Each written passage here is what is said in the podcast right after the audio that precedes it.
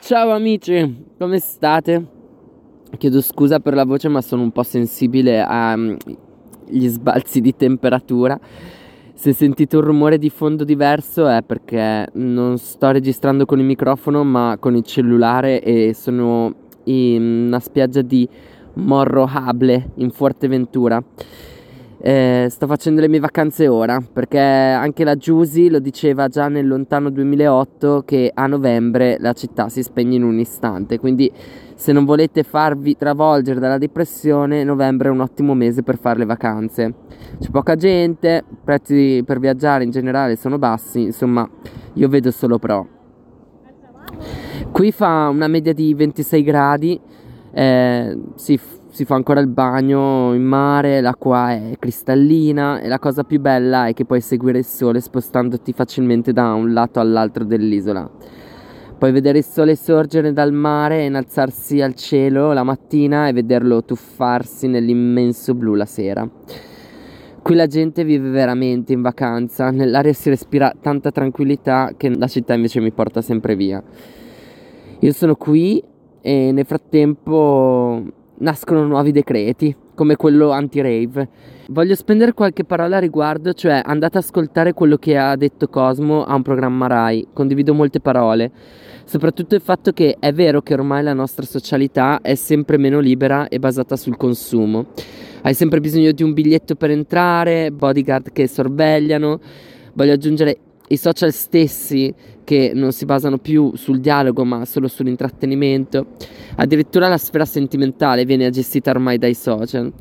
Eh, c'è un controllo completo della nostra convivialità purtroppo e non siamo più noi a gestirla. Rave o no, raga, parliamo. Non, non, voglio suonare all'antica, ma fermiamoci. Non voglio vivere nel metaverso e non credo esista una rivoluzione che si possa svolgere solo postando dei post di resistenza. Con le virgolette resistenza. Niente, ho qui con me dopo un anno sempre lo stesso libro e non riesco a finirlo. Sto parlando del Tropico del Capricorno di Henry Miller. Il punto non è che non mi piaccia, è che mi perdo dentro i suoi pensieri e mm, soprattutto il motivo di tutta questa lentezza è che sono dislessico. Cosa? Sei dislessico?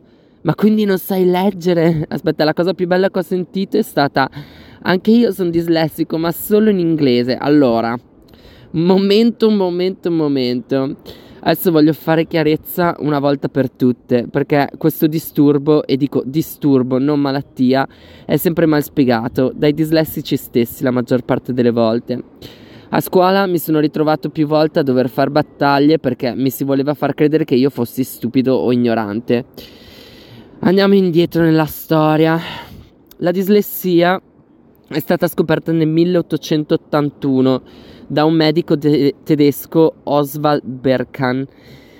Eh, quindi non sono pochi anni che si sa della sua esistenza. Cosa comporta questo disturbo? In breve, è una neurodivergenza in cui il cervello nell'apprendere e nell'elaborare le informazioni si comporta in modo atipico, così portando vari disturbi nella lettura, nella scrittura, nella compressione di ciò che si legge e persino nella pronuncia delle parole, tipo Auschwitz, Auschwitz, Aus, Aus, Auschwitz, insomma avete capito i campi di concentramento per esempio. Tutto questo accompagnato da uno sforzo tale che in media comporta un affaticamento elevato durante queste attività. Ma cosa molto importante da tenere a mente è che questo non incide su quello che chiamiamo intelletto e il desiderio dell'apprendimento è pari se non maggiore ai soggetti tipici. Conosco tanti dislessici che si vergognano della loro situazione, mentre per me è importante tenerlo a mente per non sentirsi stupidi proprio in quei momenti in cui mi si presenta un muro invalicabile dato dalla mia condizione. Per esempio, una volta eh, in accademia ci è stato assegnato di leggere 70 pagine per l'indomani. Contando che avevo l'obbligo di frequenza di 8 ore, mi sarei ritrovato alle 6 di sera con tutte queste pagine da leggere. Anche se avessi avuto tutto il giorno, io conosco i miei limiti, non ci sarei riuscito a leggere 70 pagine È qui che è utile riconoscere quel disturbo, se no ti sentirai uno scemo per sempre. Se fossi stato più piccolo mi sarei fatto prendere dalla disperazione mentre ho attuato i miei meccanismi per arrivare allo stesso punto dei miei compagni. In quel caso la soluzione è stata chiamare una mia compagnia di corso spiegarle la situazione, lei molto dolcemente, dopo solo un'ora di lettura, ha avuto la pazienza di illustrarmi tutto il contenuto di quelle 70 pagine evidenziandomi i punti chiave. Perché un dislessico in determinate situazioni non è indipendente, prima lo accetti e meglio stai. Non è che non riesco a leggere 70 pagine, è che non lo riesco a fare in un giorno. Tante volte i pedagogici spiegano che la dislessia è come una miopia, non sei cieco, hai solo bisogno degli occhiali per vederci, cioè hai bisogno di tecniche per facilitarti la vita. E non pensate che non me ne dispiaccia di tutto ciò, anzi sono contento che ne sto riuscendo a parlare con lucidità senza scoppiare in lacrime perché ho molte ferite aperte dovute dalla scuola e che quotidianamente infieriscono nella percezione che ho di me stesso. La scuola è una brutta bestia, è quell'ente che ti fa vivere l'apprendimento come un dolore, quel dolore che un soggetto non dislessico non conosce. Ora immaginatevi un bambino molto curioso, aperto alla vita, con la smania di apprendere il mondo e, e ciò che lo circonda, che alla sola età di 6-8 anni inizia a vivere una serie di insuccessi in cui seppur tu sai di aver passato il pomeriggio a leggere, a studiare, il risultato ottenuto è insufficiente e in più viene attribuito a una svogliatezza e a uno scarso impegno. Ognuno ha la sua esperienza a riguardo. Io maestre brave non ne ho avuto in quel periodo della mia vita, erano addirittura arrivate a, a darmi sufficiente in disegno quando io notavo che la mia mano era superiore al resto della classe, ma non capisco per quale logica se un bambino non è bravo in italiano non può saper disegnare. E veramente, quando fin da piccolo vieni a contatto con la pochezza della gente, che fiducia hai verso il prossimo? Per fortuna ho avuto dei bravi genitori che hanno sempre cercato di farmi porre l'attenzione sui miei punti forti, ma Immaginatevi se fosse mancata questa componente, come, come si deve sentire un bambino. Io la diagnosi l'ho avuta piuttosto tardi, alla fine delle scuole elementari circa, dove forse ho passato i peggiori anni dovuti mm, dalle maestre che ancora oggi mi interrogo se fossero delle incapaci totali o semplicemente non erano formate ad affrontare determinate difficoltà. Poi saltando le scuole medie in cui i professori erano metà e metà, in ogni caso non mi hanno lasciato nulla di interessante da raccontare, sono arrivato alle superiori. Io ho fatto il liceo artistico e lì veramente devo ringraziare quasi tutti i professori che ho incontrato, soprattutto dalla terza superiore in poi, dove mi hanno trasmesso la loro passione per eh, il sapere valorizzandomi e invogliandomi a continuare a perseguire le mie passioni. Addirittura un supplente di italiano, dopo avergli consegnato un, un saggio breve tutto sgrammaticato e mal strutturato, dove spiegavo che per me la scuola italiana era una merda e che i professori erano dei parassiti statali che dovevano scomparire dalla faccia della terra, invece che minimizzare con un voto insufficiente, mi ha incentivato a continuare a scrivere perché trovava il contenuto interessante. Ovviamente ai tempi non è che fosse tutto rose e fiori. Questi valori che mi hanno trasmesso sono cose che ho compreso dopo negli anni. In generale quasi tutti i professori hanno basato una relazione ehm, tra studente e insegnante edificata sul rispetto reciproco e sull'ascolto da ambe le parti.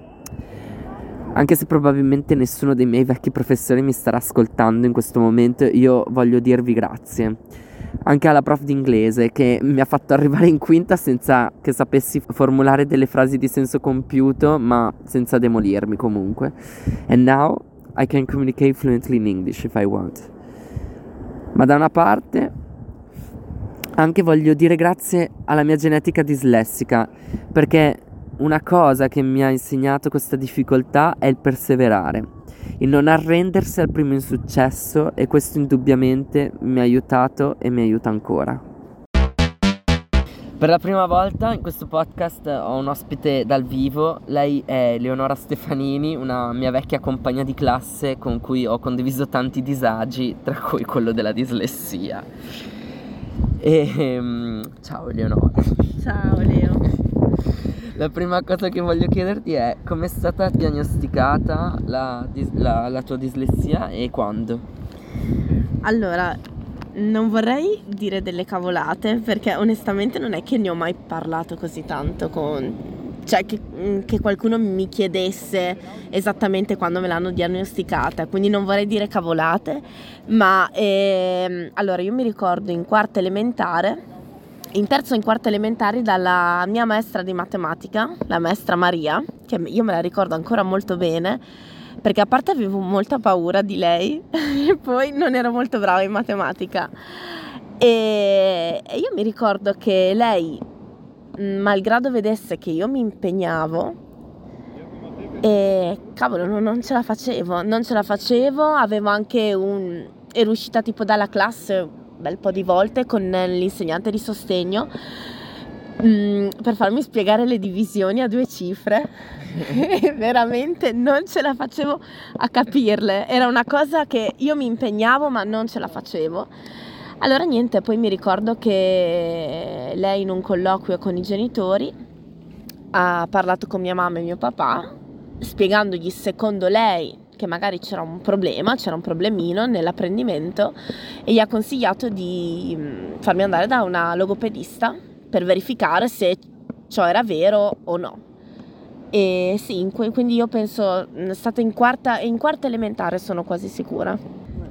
E, come, e tu come l'avevano presa? Beh, allora, all'inizio, da quello che io mi ricordo, non capivano tanto e mia mamma mi aveva detto che un pochino si era sentita un po' offesa, ma perché non capiva quello che era la dislessia, no? Come hai detto tu prima, non è... Ehm, non è un essere stupido o non aver voglia di imparare, è veramente tu impari le stesse cose ma io ho bisogno di un metodo diverso rispetto magari alla maggior parte della, della gente, solo quello. E lei non capendo, loro non capendo cos'era esattamente, all'inizio si erano un po' sentiti, sì, un po' offesi, fino a quando siamo andati dalla logopedista e alla fine la, la, diagnosi, era, la diagnosi era positiva. E quindi lei ha spiegato che cos'era e che non vuol dire assolutamente avere un ritardo, ecco, che era una cosa che mi vergognavo molto quando ero piccola perché non, la, non capivo cos'era, pensavo di avere veramente un ritardo, ma è mm, semplicemente hai un modo diverso di imparare le cose. Ho paura di fare dei, no, dei strafalcioni grammaticali allucinanti. Eh. Vai tra. Allora, invece, un'altra cosa ti volevo chiedere: hai mai avuto un episodio molto sgradevole legato alla dislessia che vuoi condividere? Ma allora, uno sgradevole che ho avuto, mi ricordo, durante una verifica, cioè di solito a noi ci davano le, le verifiche differenziate, no? che magari mh, lo stesso argomento però chiesto in un altro modo o magari meno domande o più tempo in media esatto. più tempo oppure meno domande sì esatto perché come hai raccontato tu prima di quell'episodio di, delle 60-70 pagine cioè, noi abbiamo solo bisogno di un po' più tempo o riduci le domande o ci dai più tempo allora io mi ricordo durante una verifica a me e mi sa che io ancora non ti conoscevo perché ero in seconda superiore e a me e ai miei compagni dislessici ci avevano dato la stessa identica verifica, solo che l'avevano mm, stampata su tipo un foglio più grande. Quindi era. a tre, ma c'ero anch'io. Ah, ma c'eri anche tu? Sì, ecco. che c'ero anch'io. No, è umiliante. Ma umiliante. era la stessa verifica, ma solo stampata. Cioè, tu immaginati, ti arriva un foglio gigante con delle, le stesse domande in grassetto, in grande, belle, belle, nere, belle specificate in nero. Cioè, e io mi ricordo. Così per far chiarezza, no? Come se cambiasse qualcosa. Sì, esatto. Cioè, noi non abbiamo problemi di vista, che ne abbiamo anche perché io sono miope, ok. Però mi ricordo lì veramente, lì era stato il classico esempio di, dell'insegnante che non sapeva assolutamente che cosa vole, voleva dire essere dislessici. In quali altri momenti ti è capitato magari nella tua quotidianità, comunque nel, nella vita di tutti i giorni, in cui senti che la dislessia diventa veramente un tuo limite? Ma mi, è, mi, capita spesso, soprattutto nel lavoro in cui sto facendo adesso, che magari devo fare dei calcoli che mi rendo conto che sono, a parte sono molto più lenta e mentalmente non li riesco a fare, ho sempre bisogno della calcolatrice. E, e poi quando bisogna, non so, all'inizio, quando ho iniziato a fare questo tipo di lavoro che faccio adesso, e ho fatto un corso e loro spiegavano durante il corso come trovare il risultato di un certo peso, io vedevo che i miei compagni di corso veramente dopo la prima spiegazione loro avevano già, già capito, invece no, io avevo bisogno primo di tempo, secondo avevo bisogno che qualcuno me lo scrivesse, dovevo vederlo visivamente e vedevo che avevo bisogno di più tempo o semplicemente quando ho fatto il corso di Ryanair, che era tutto in inglese, e studiare in inglese, co- studiare in inglese veramente tutti quei termini, quelle cose, io ci mettevo veramente tantissimo. Io mi ricordo la mia ex conquilina, lei comunque usciva al pomeriggio dopo la lezione così, no, io avevo bisogno di stare in casa, rileggere tutto e Adesso che sono grande l'ho capito, però quando ero piccola veramente mi sentivo boh, diversa. Sì, ti senti stupido? No, sì. io lo capisco, cioè, sì. perché l- l'ho provato sulla mia pelle. Comunque, appunto, l'hai detto anche tu che fai un lavoro che comunque alla fine ha, fa- ha a che fare con i calcoli, nonostante sia un tuo limite, ma alla fine lo superi. E infatti, questo ti volevo chiedere anche. Ehm, Co- in cosa pensi che la dislessia ti abbia aiutato? Beh, questa cosa qua sicuramente, superare i tuoi limiti, anche, eh, anche l'orgoglio personale, la, ri- la rivincita personale di dire io ho sempre avuto difficoltà nelle lingue e nella matematica e adesso comunque come te parlo tre lingue, parlo più lingue di quello che magari può parlare una, una persona che non ha certe difficoltà, anche dire sì, io sono dislessica, ma vuoi vedere che adesso ti imparo questa lingua meglio di te? Cioè è una rivincita, sì, è una rivincita. Una rivincita è una rivincita. Io voglio sfatare un attimo questo mito perché io nonostante appunto come dici te le, delle rivincite ehm, noto che nonostante le mie difficoltà cerco di leggere 5 libri all'anno, ma ovviamente questa media poi non, non, è che sempre la raggiungo, dipende un po' da tanti fattori, tipo quest'anno appunto cioè, devo ancora finire il libro. Tu leggi? Allora, molto poco. Leggo molto poco perché non... No, allora, qua non c'entra niente la dislessia, sono proprio gusti miei personali. Io sono anche una che prima di vedere un film, cioè un film deve veramente ispirarmi tanto, se no io sono capace di guardare i primi dieci minuti, poi non... deve piacermi. Un argomento che mi piace molto e che sto leggendo, adesso l'ultimo libro che sto leggendo è la um, Diario di, una, di, un astronauta di Samantha Cristoforetti, mm-hmm. che è sempre un po' in, inerente a quel mondo che a me piace, no?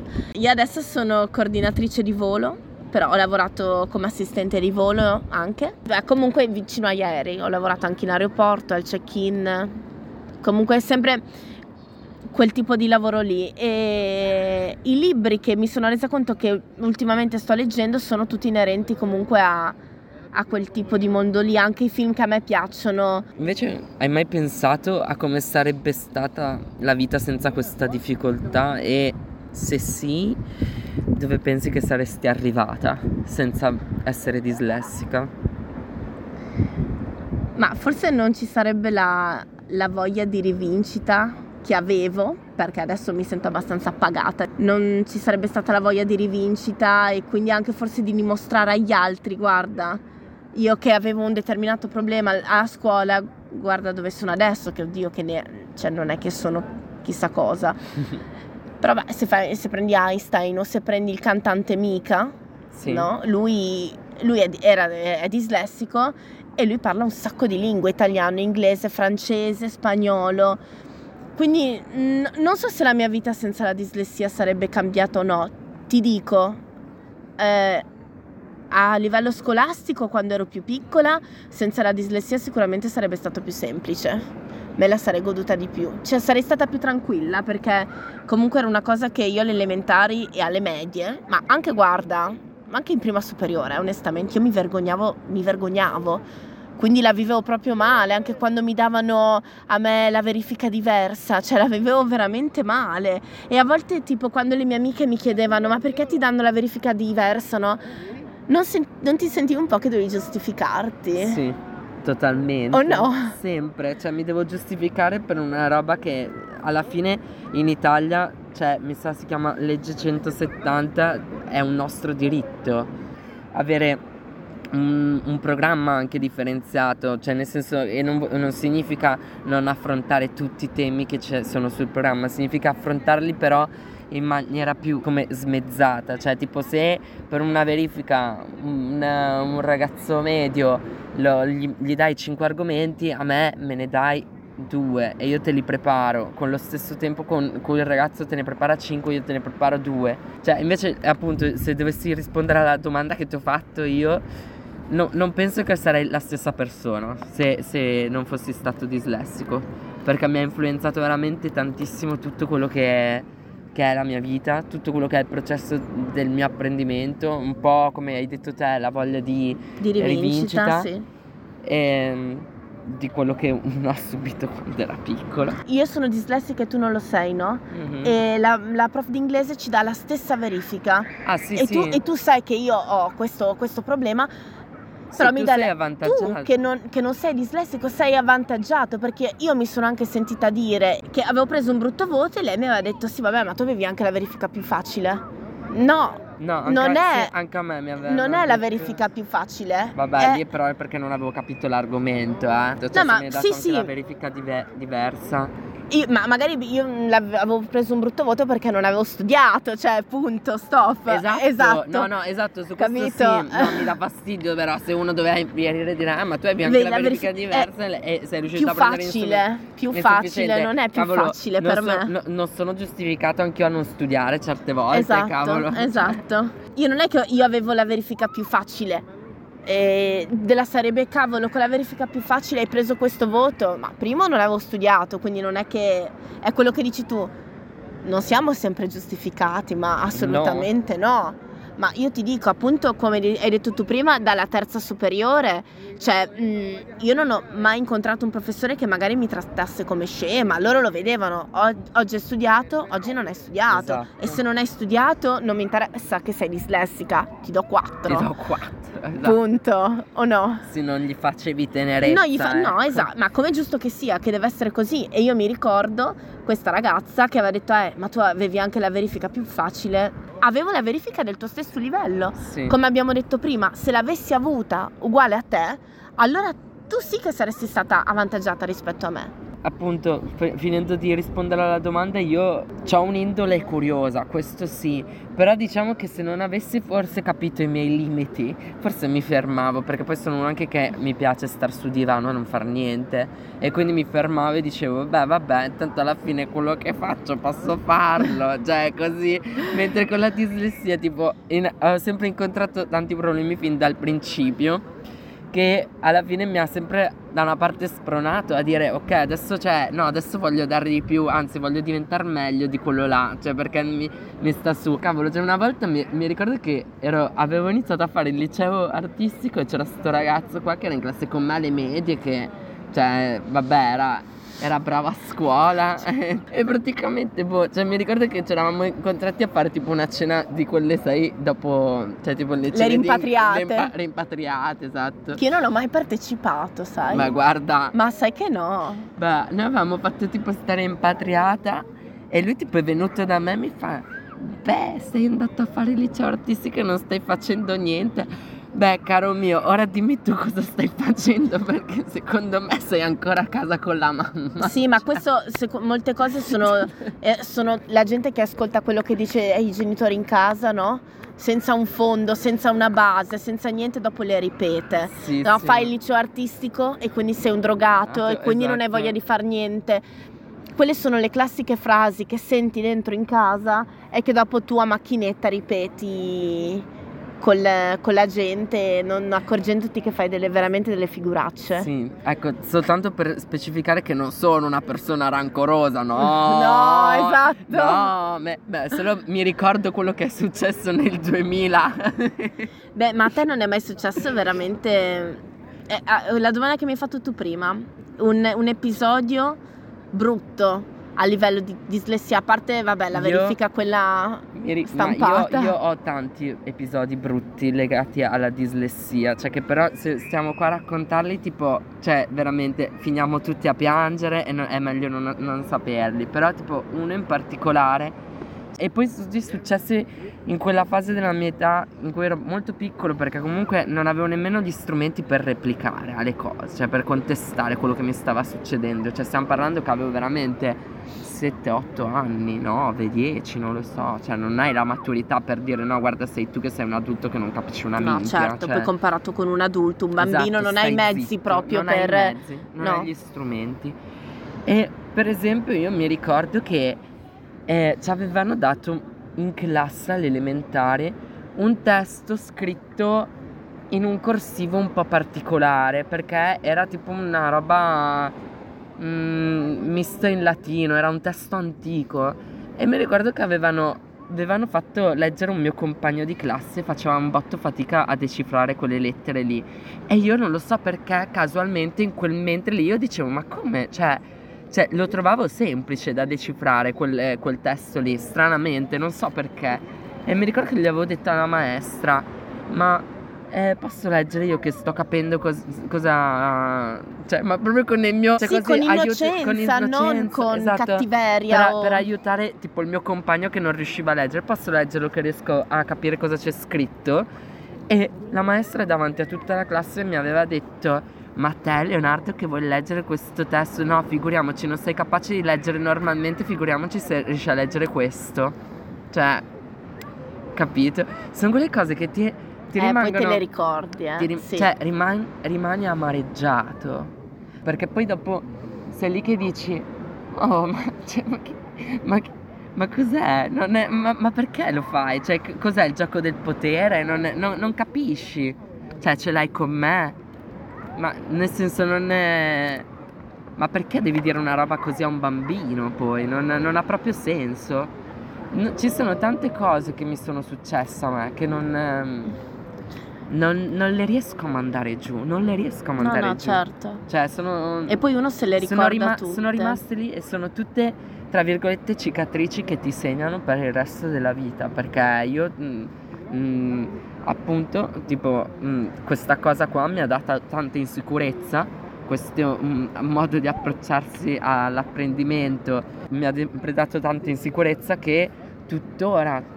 Figa, ma io quando scrivo in inglese, ma in italiano, in tutte le lingue del mondo che so scrivere, devo sempre fare il, ehm, controllare due Sì, volte. tu scrivi bene in inglese, io faccio molta fatica. Ma anche Ora in spagnolo, sì, no, però anche tipo ci sono tante spagnolo. parole che non è, ci sono tante parole che, che devo devo ri, mm, sì, devo andare a Assicurarti ricontrollare. che sono scritte magari così. Esatto, che devo ricontrollare così. In più tante altre parole che appunto come cioè prima ci ho scherzato sopra, però tipo la parola Auschwitz Aus- Auschwitz Sì. non so, cioè, vi rendete conto che non riesco a fare. Io non posso parlare dell'olocausto perché sennò prima o poi ti viene. Devi de- de- dirla devi- quella devi- parola. Devi dire no, Auschwitz. E, e io non, cioè, non riesco a pronunciarla, ti giuro. Se stiamo qua, magari tu mi dici allora si dice così, poi ce la faccio. Poi dopo dammi tempo 10 minuti e già me lo sono scordato e, lo devo- e- e siamo punto a capo. Non è- cioè, perché proprio non mi viene automatico dirlo. Non riesco ad associare le- la, la parola scritta alla, pronun- alla pronuncia. Sì. Ci sono, e così con, ta- con tante altre parole. Comunque quel- quell'episodio che ti è successo con quella insegnante, guarda che cioè, è un po' veramente un, un tipo di abuso, eh, quello lì, perché tu sei un bambino che non hai ancora il carattere formato, non sei formato ancora. E a dieci anni che una persona ti dica così, cavolo, ti, ti butta giù tantissimo. Ti proprio. A me non mi è mai successo, ti dico, delle robe così, fortunatamente no. Ma veramente ti. Io non ho il carattere formato, forte, come magari puoi averlo tu che sei un adulto. No, esatto. Dire una cosa così a un bambino ti. Ma lo demolisci. Sì, Cioè, se tu gli dici a un bambino sei stupido, dopo un po' uno ci crede che è Certo. stupido. Sì, sì, E sì. veramente per questo devo ringraziare i miei genitori che loro mi dicevano no, non sei stupido. Però se era soltanto quello che devo ascoltare esterno da casa mia, ero stupido. Perché poi dopo cosa pensi? Gli altri bambini, figurati, non ti capiscono gli insegnanti, i bambini, cioè, l- vanno di, di riflesso, no? Quindi tipo, ah Leonardo non sa leggere, ah Leonardo non sa Esatto, leggere, cioè sì, e, tu- sì. e tutti, ah sì Leonardo non sa leggere, un bambino della mia classe che non sa, in quinta elementare non sa leggere. Alla fine poi appunto sono mh, dei, mh, delle cose che con l'esercizio, cioè dei- delle difficoltà che con tanto esercizio, con tanta perseveranza, cioè mi sembra un po' di ripetere tutto quello che ho già detto, e uno poi dopo le supera piano piano. Tanto che poi quando arrivi nel mondo del lavoro, io la differenza tra me e, e- e- e- qualcun altro che non ha la mia problematica non la sento. Anzi, magari tante volte eh, per il lavoro che io faccio sono anche facilitato Sì, perché tipo tanti dicono essere dislessici ti porta ad essere più creativi. Ti, ti porta ad essere più creativi perché fin da piccolo ti Devi senti trovare un modo esclu- alternativo anche Devi, per trova- imparare. devi, devi- devi trovare il tuo modo alternativo e soprattutto ti escludi da tutto quello che è la normalità e ti inizi a escludere dalla normalità fin da quando sei piccolo e quindi è ovvio che poi dopo inizi a vedere il mondo in una maniera diversa e ti perdi nel tuo mondo, cioè per star bene ti crei il tuo mondo, cosa Sì, che sì. magari un bambino normale lo fa per Dio, però non così tanto. Io devo dire che comunque grazie a Dio adesso la dislessia è una cosa molto molto più conosciuta, cioè secondo me quando ce l'hanno diagnosticata a noi veramente non era ancora conosciuta No, no, come lo infatti- era come lo è adesso. Tipo, tutte queste cose, io mi ricordo che le, le leggi sulla dislessia sono, sono subentrate quando noi eravamo Sì, proprio in, prim- eravamo in prima superiori. Quindi forse è anche per questo che io poi associo alle superiori una. C'è dei bei ricordi perché probabilmente poi i professori erano stati anche formati per questa problematica la maggior parte. Sì, sì, no, al giorno d'oggi devo dire, a parte che poi la dislessia non è più un tabù, è una No. cosa che se ne parla, mentre io ti ripeto, mi ricordo quando me l'avevano diagnosticata e me l'avevano detto, e anch'io, cioè veramente il primo pensiero è stato, Dio, adesso ho bisogno dell'insegnante di sostegno che mi porta fuori dalla classe e chissà cosa pensano i miei compagni. Sì. Cioè, quello è stato subito il mio primo pensiero, capito? Neanche "Ah, adesso magari devo trovare altri modi per imparare, per, appre- per studiare. No, è stato quello.